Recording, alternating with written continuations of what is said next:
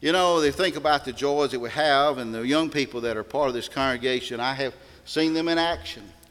Uh, sadness has occurred sometimes in our area, and these young people banded together and came in mass to be of help to your friends, and, and along the way, by your presence and your words, your prayers, your thoughts, and of course, later on in the devotional thoughts and in the, the songs that you sang and all the involved with that. And I'm so thankful to know you and to know of you.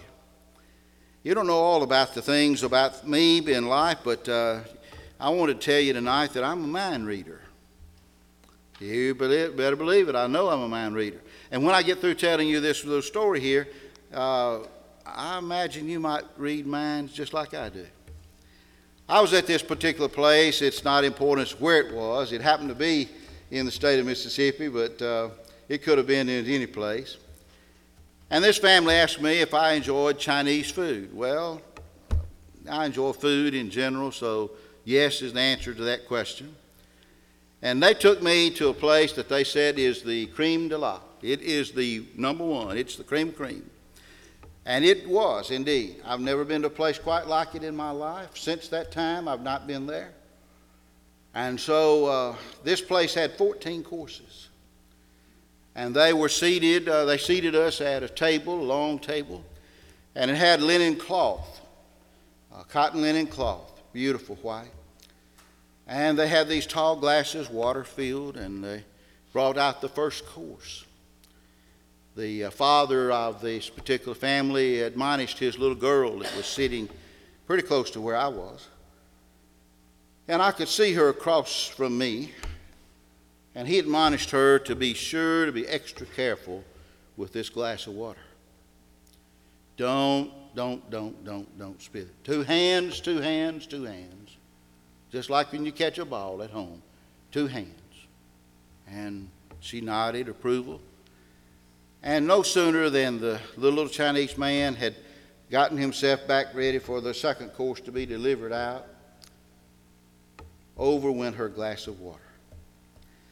Well, that cotton and linen cloth just soaked up, I mean, the water. And the man back there had keen hearing, and he came rushing out. And he was like just a little, little rascal fella. He said, Oh, no problem, no problem, no problem. He said, Pick up your plate, pick up your glass. We did. He whipped that cloth off of that table. He had another one ready. Post prompt, he threw it down on that table. He went to the other side, pulled it, tonked, set the plate down, set the glass down, and we're back to eating the second course. Another admonition to the little girl. I told you that that's something with which to pay extra care. And so be sure that you don't have this happen again. And no sooner than he had said that, over went her glass again. The little man heard it. He came rushing out and said, Oh, accident again. And no problem, no problem. Pick up. Yeah, we did. We did the same routine. Off went the cloth, and on went the fresh cloth, and we set down, the glass and the plate. And this time the dad said, I, I've mentioned that to you. I told you about that. And he said um, to the maitre d', he said, Bring a cup. Let's put her water in a cup. That's what I should have done to begin with. It's my, st- my mistake, it's my fault. And the mind reading kind of began about that particular point. Because he brought out the cup and the water went in the cup, and the little girl was drinking her cup of water and she was going right along. And we were not five minutes into the third course. This was the shrimp that was coming out, by the way. His glass went over. well, the little girl was sitting, as I said, pretty close to me, right across from me. And when his glass went over, I heard others say, Oh, and I looked directly at that little girl, and that's where I learned to read minds.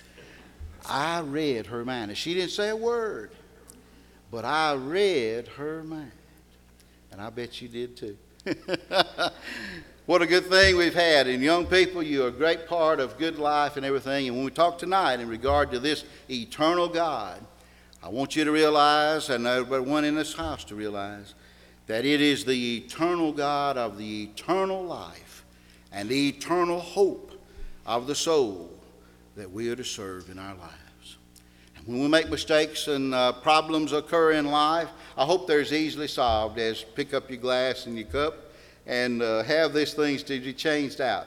But if it's not that simple, I sure hope that you do not leave the Lord, that you turn back to the Lord, see what His Word has to say, and the guidance of His Word. After all, as you note in the familiar verse of Psalms 119, verse 105, Thy Word is a lamp unto my feet, and it's a light unto my pathway. When it's failing and when it's not there and it's dark around us, go to Psalms 119, verse 130. The entrance of thy word giveth light.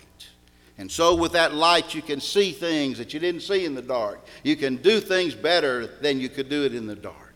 And so, you can make a decision different than you made in the dark. And your decision in life can help you out as you go forth to serve this, the living God. As we talk about the way of the Lord and his righteous ways, I'm compelled to go back in my mind's eye to the book of Isaiah. In particularly back in the book of Isaiah, a reference is made to this God of heaven.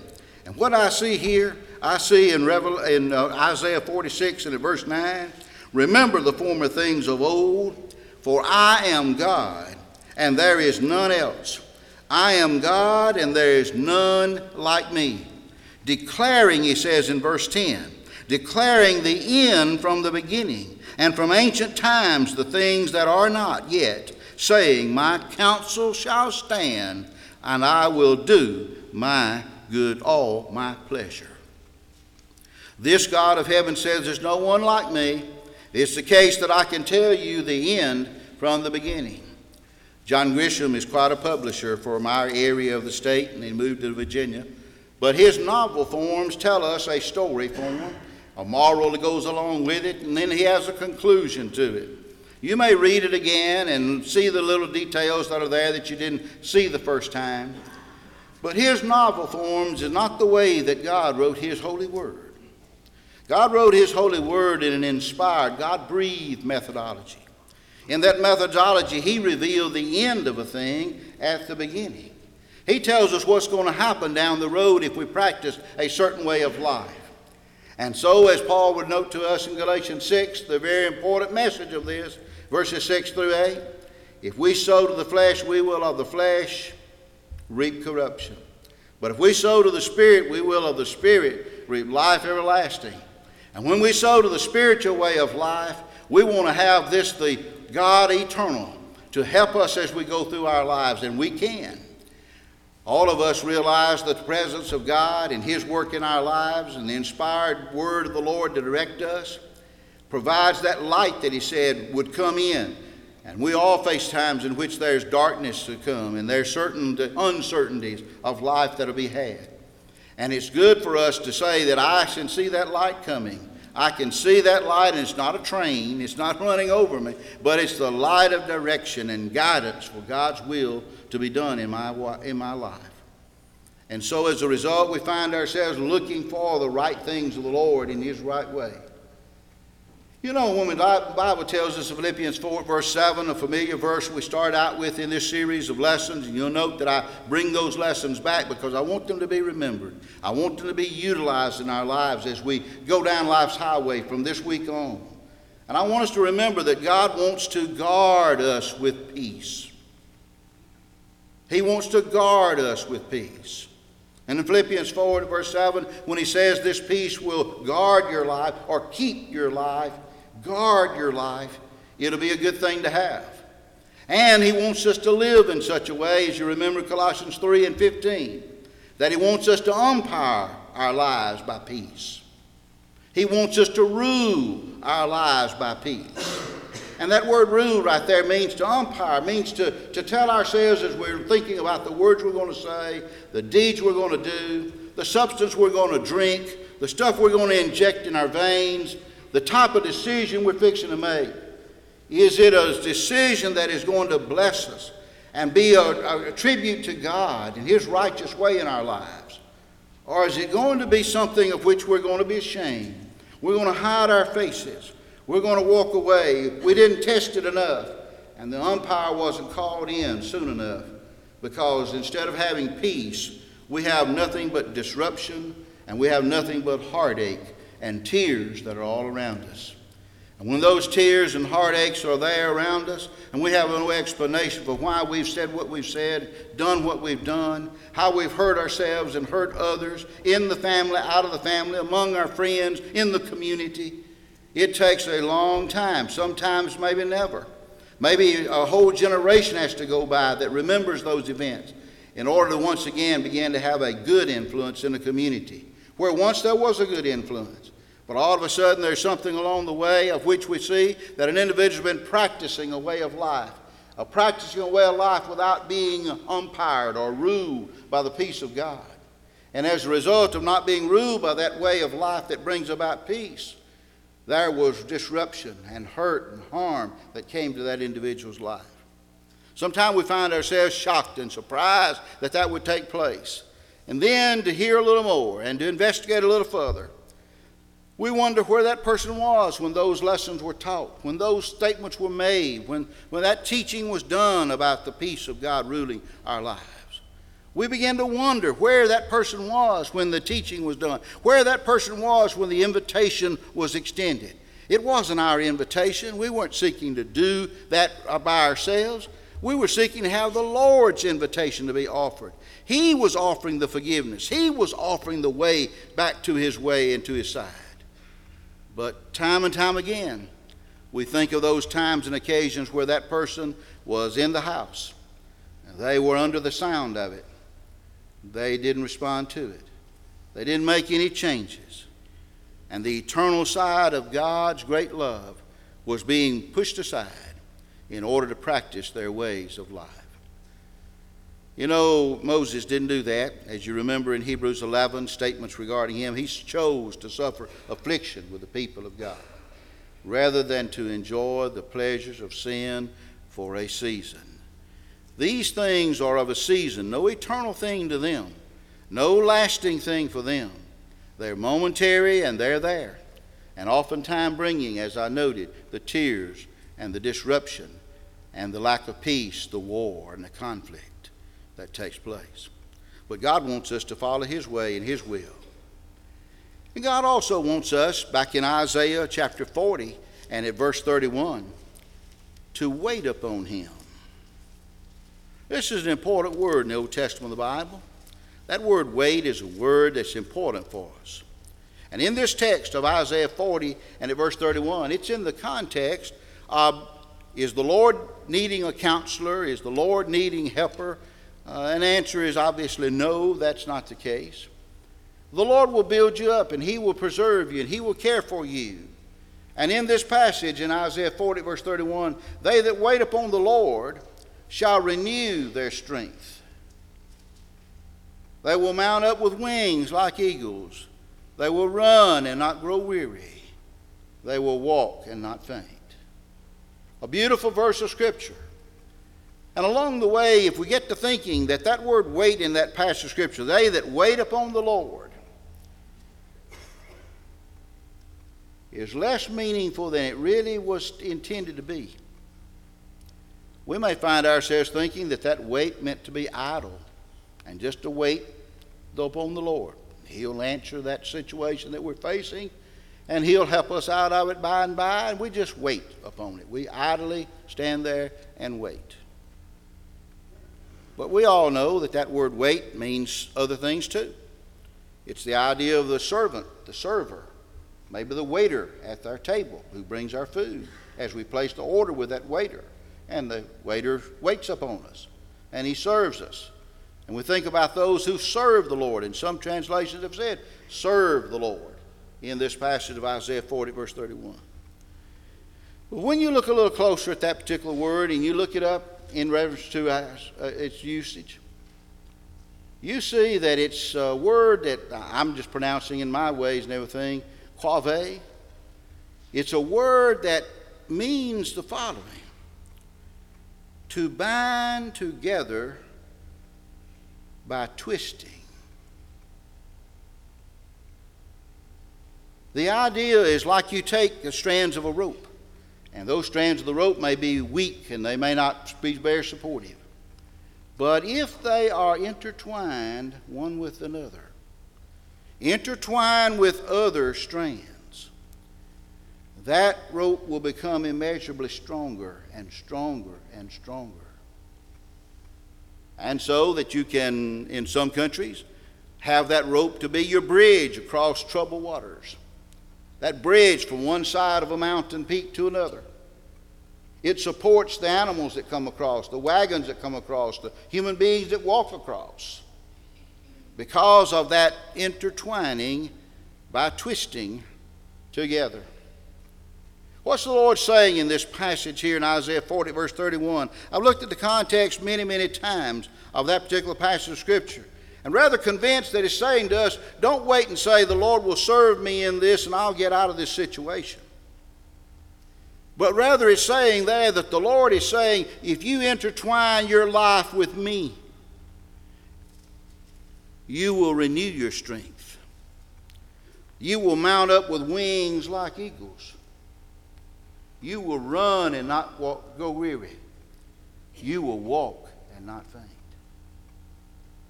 And by intertwining your life with me, you get stronger and stronger and stronger.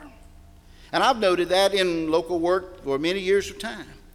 Those individuals who would write cards and send cards to people. If it's just your card and just your thoughts and just your idea, and a prayer doesn't go along with it from the Lord, and the Lord work with you in this matter, you'll soon, you'll soon find yourself one day just like those who baked pies and cakes and went to someone and delivered them in a time of sadness or a time of need and sickness. And they didn't get any pat on the back for it. They didn't get any note of appreciation. Someone just didn't say much about what they did, and so they decided next time I won't do that. By and by, they quit doing that. If it's just our work that we're doing, that's the way we'll, we'll, we'll do. We'll sum it up and say, I'll stop. No one appreciates this, no one appreciates me. I don't know what to say about them, but I know that they'll not get any more of this from me. I know that they won't have me to bother with anymore. But if we intertwine our lives with the Lord and we deliver that cake or pie with the Lord's work in our hearts and minds, we send that card and we send that regardless whether we get a praise for it. Oh, it's nice to have someone say thank you. It's nice for someone to recognize what's been done. But it's the Lord's work. And in the Lord's will, in His life. Not everyone said, Jesus, thank you for what you're doing. Thank you for the teaching you're giving us. Thank you for showing us the difference in tradition and in the word of the Lord. Thank you for showing us how God will work in our lives and work with us well. You remember there in John 14 at 23 when Jesus said this If any man will love me and keep my sayings, my Father will love him, and we will come unto him and make our abode with him. We talk about the Lord and we talk about His Heavenly Father and how He sees if we love His Son and love His words and we begin to practice His words. We seek first the kingdom of God, uh, Matthew 6 and 33. We're people who are watchful and prayerful in facing trials and temptations in life. We are watchful and prayerful, Matthew 26 and 41. We are people who are willing to forgive others till 70 times 7. And we realize that if we don't forgive others from the heart, really, genuinely, sincerely, from the heart, neither will our trespasses be forgiven us by God. Read the last verses of Matthew 18 35. Because we practice what the Lord's Word is saying in our lives, we practice the things that are being taught to us we become people immeasurably stronger and stronger. We don't stop. We don't quit. We won't give it up. And so, those disciples of the Lord in Acts 2 that preached that Word of God, arrested in Acts 3 and 4, and punished and told, don't go out and teach this in His name anymore, counted themselves honored that they could suffer for His name. They were not going to quit. They were not going to take it back. That tomb is empty. His resurrection has occurred. He is the Lord. We all need to serve Him. And numbers and numbers of people obeyed that gospel. And out of that first century, there comes this message. And writings are done, and caves are used, caves in arid conditions, so that the preservation of those manuscripts would be there. They had them done and they wrote them down and they had it. And down the stream of time, you and I today have the benefit of looking back and the discoveries the archaeologists have made. And we see thousands and thousands and thousands of manuscripts that tell us that those things were there. Those people believed it, they practiced it, they gave their lives, they gave their all for it. How did they do that? Why did they do that? The soldiers were coming to their houses. The swords were being lifted against them. The lions were being trusted to tear them apart. Why did they continue to do it? They that wait upon the Lord renew their strength. They mount up with wings like eagles. They run. They walk and faint not. That's why. But when it's your work that's being done and you say, oh, yeah, it's the Lord's, but really from the heart, it's really not the Lord working in that life. It's really my doing and my preaching and my teaching and my way. The time will come when that criticism is offered or no praise is given that I'll decide I won't do that anymore. Let's not be that kind of people. The eternal side of God's church is set forth in this lesson tonight because the eternal side of God is there. He declares the end of a thing from the beginning. And notice that in this regard, you and I find ourselves finding the Lord in His right way, and we wait, we serve Him in the sense that we intertwine our lives with Him. We get stronger and stronger as we go.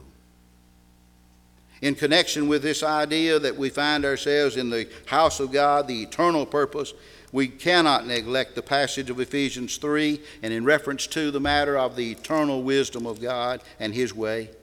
For it is noted to us in Ephesians 3 in verses 10 and 11 to the intent that now unto principalities and powers in heavenly places might be known by the church the manifold wisdom of God, according to the eternal purpose which He purposed in Christ Jesus our Lord. As we mentioned the other day in our study, this passage of Scripture, in reference to the church being the example for us and the church being in the eternal purpose of God, it's good for us to be personal workers, all right to knock on a door, to talk with others, to offer them a Bible correspondence course, uh, to teach the Bible in our homes and invite people to our table side, and, and to read there and study the Word of God together with those interested individuals. But this passage of Scripture, in the meter of it, in the form of it, is really not saying you be the example in your personal work and reach out to others and teach them the gospel. So much as the pattern and the background in the text there is telling us this God planned by the existence of the church, by the coming of the church, by the presence of the church, to present His manifold wisdom in that eternal purpose to the world. Our Lord Jesus said that essence when He talked to them at Caesarea Philippi. And in Matthew 16, beginning at verse 13, when He came down from the coast of Caesarea Philippi, he asked his disciples, saying, Whom do men say that I, the Son of Man, am? They began to reply. Some say that thou art John the Baptist. Some say that thou art Elias, or Jeremiah, or one of the prophets who's risen from the dead. What say ye? Whom say ye that I am? We remember the impetuous Peter, but Peter was right on when he said this in this regard Thou art the Christ, the Son of the living God. Jesus said to him, Blessed art thou, Simon, son of Jonas, Bar Jonah. Flesh and blood didn't reveal this to thee. What have we been saying about just using flesh and blood to deliver cakes and pies and cards? Flesh and blood didn't reveal this to thee. You'll soon grow weary. You'll soon quit. But if you intertwine your life with the Lord, and the Lord is a part of this work and labor, then you'll grow stronger. And Simon, flesh and blood didn't reveal this to you, but my Father who is in heaven. And I say unto thee that thou art Peter, a small stone. But upon this bedrock I will build my church. And the gates of Hades, hell, the place of the dead, will not prevail against it.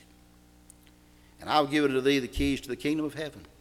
And whatsoever thou shalt bind on earth, I understand from those who study this more critically that Jesus is saying to them, has already been bound in heaven.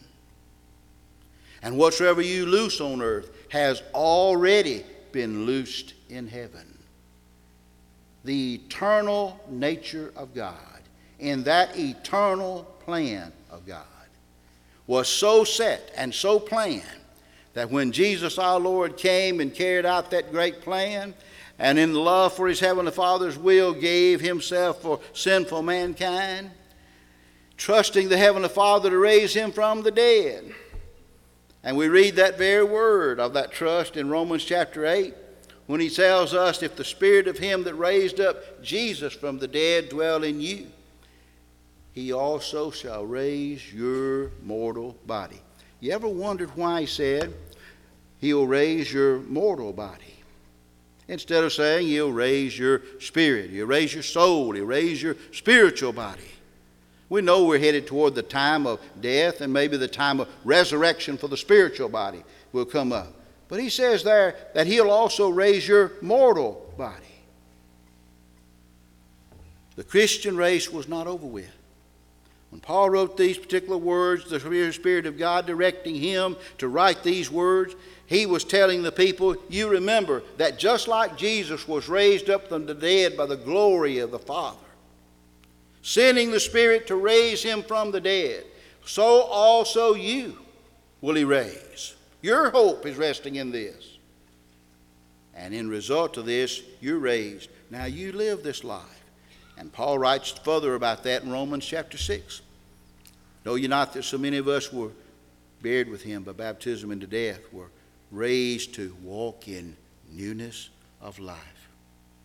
Closes that thought back over there in Romans 6 at 16 by saying, Whereas you were the servants of sin, God be thanked that you were the servants of sin, but you have obeyed from the heart that form of doctrine delivered you. And being made free from sin, you become the servants of righteousness. What were these people doing? They were in sin and wrongdoing. What did they have? They had a wonderful blessing, wonderful hope. This message of Christ Jesus as a faithful person in the Lord could be baptized into the death of Christ and raised a new person, walk in newness of life. And so, this one God of eternity and this God of eternal nature, who planned the church to be the existence and to represent his wisdom to the world, came about. And when you and I are saved from our sins, like we read there in Acts 2 and 47, the Lord adds daily to the church those that are being saved. We find ourselves in the house of God, representing the right way. Even more emphatically, it's noted to us in Ephesians 3 in the latter verses 21 following. Now, unto him who is able to do exceedingly abundantly above all that we ask or think, through the power that power that resteth within us. How do we get that power? Isaiah said, Wait upon the Lord, you'll renew your strength. Didn't he? Through that power that worketh within us, to him be glory. Glory where? To him be glory in the church by Christ Jesus. How long? Throughout all ages, world without The church of our Lord was an eternal purpose, eternal plan. You and I can be members of that body of Christ. We can find ourselves enjoying the relationship in that church. We can find ourselves strengthened from day to day in the church. We can praise this God for his eternal purpose and for his eternal will being done in our daily walk of life. Let me ask you tonight as we offer this invitation of our Lord once again. Have you, in your study of God's Word and your recognition of His will, have you recognized where you really are? Have you found yourself saying, I'm at a loss? I really don't know where the end is going to be. Remember, the Lord said He declared the end at the beginning. When you go back to His Word and read about that characteristic way of life that you're following, what was the end of that life for someone who told falsehoods in Acts 5, Ananias and Sapphira? What was the end of life for those who found themselves in worldly behavior, as you read very candidly in 1 John 2 15 through 17? What about those who were unforgiving and rough housing and malicious in their ways? Why, you find example after example in the Bible that they were being told, back off of that, stop that. That's not the right thing to do. When we find ourselves going to those examples in God's Word, it's as though I've heard people tell me, it's as though it's speaking directly to me. It's though I'm there. It's though I were there at that time. I don't wear the robes they wear, and I don't ride in the chariots that they were riding in. But I was there in that attitude, in that frame of mind, in that disposition of life, and I can be forgiven. The Lord will pardon me. I can put my faith into practice and be baptized into the death of Christ. I can be raised a new person. I can live guarded by that peace. I can live umpired my life by that peace. I can live enjoying a righteous way of doing God's will because it's His eternal purpose. And I can represent as an example to the community in which I live that faithful way of life. If you're subject to Jesus' invitation tonight, will you not think about your relationship to the Lord and how it can be made new? And while we stand together and sing a word of encouragement, make your way to the front and let your desires be known to be one with the body of Christ, added by the Lord to his church. And if you will, in fact, find your life overjoyed and thrilled at the hope of salvation from sin, intertwining your life with the Lord, waiting upon him, you will find that in the days ahead, you will have a strength that you never thought you'd have and you will have a hope that you never thought that you'd have. Won't you come to Jesus tonight as we stand together and sing a word of encouragement?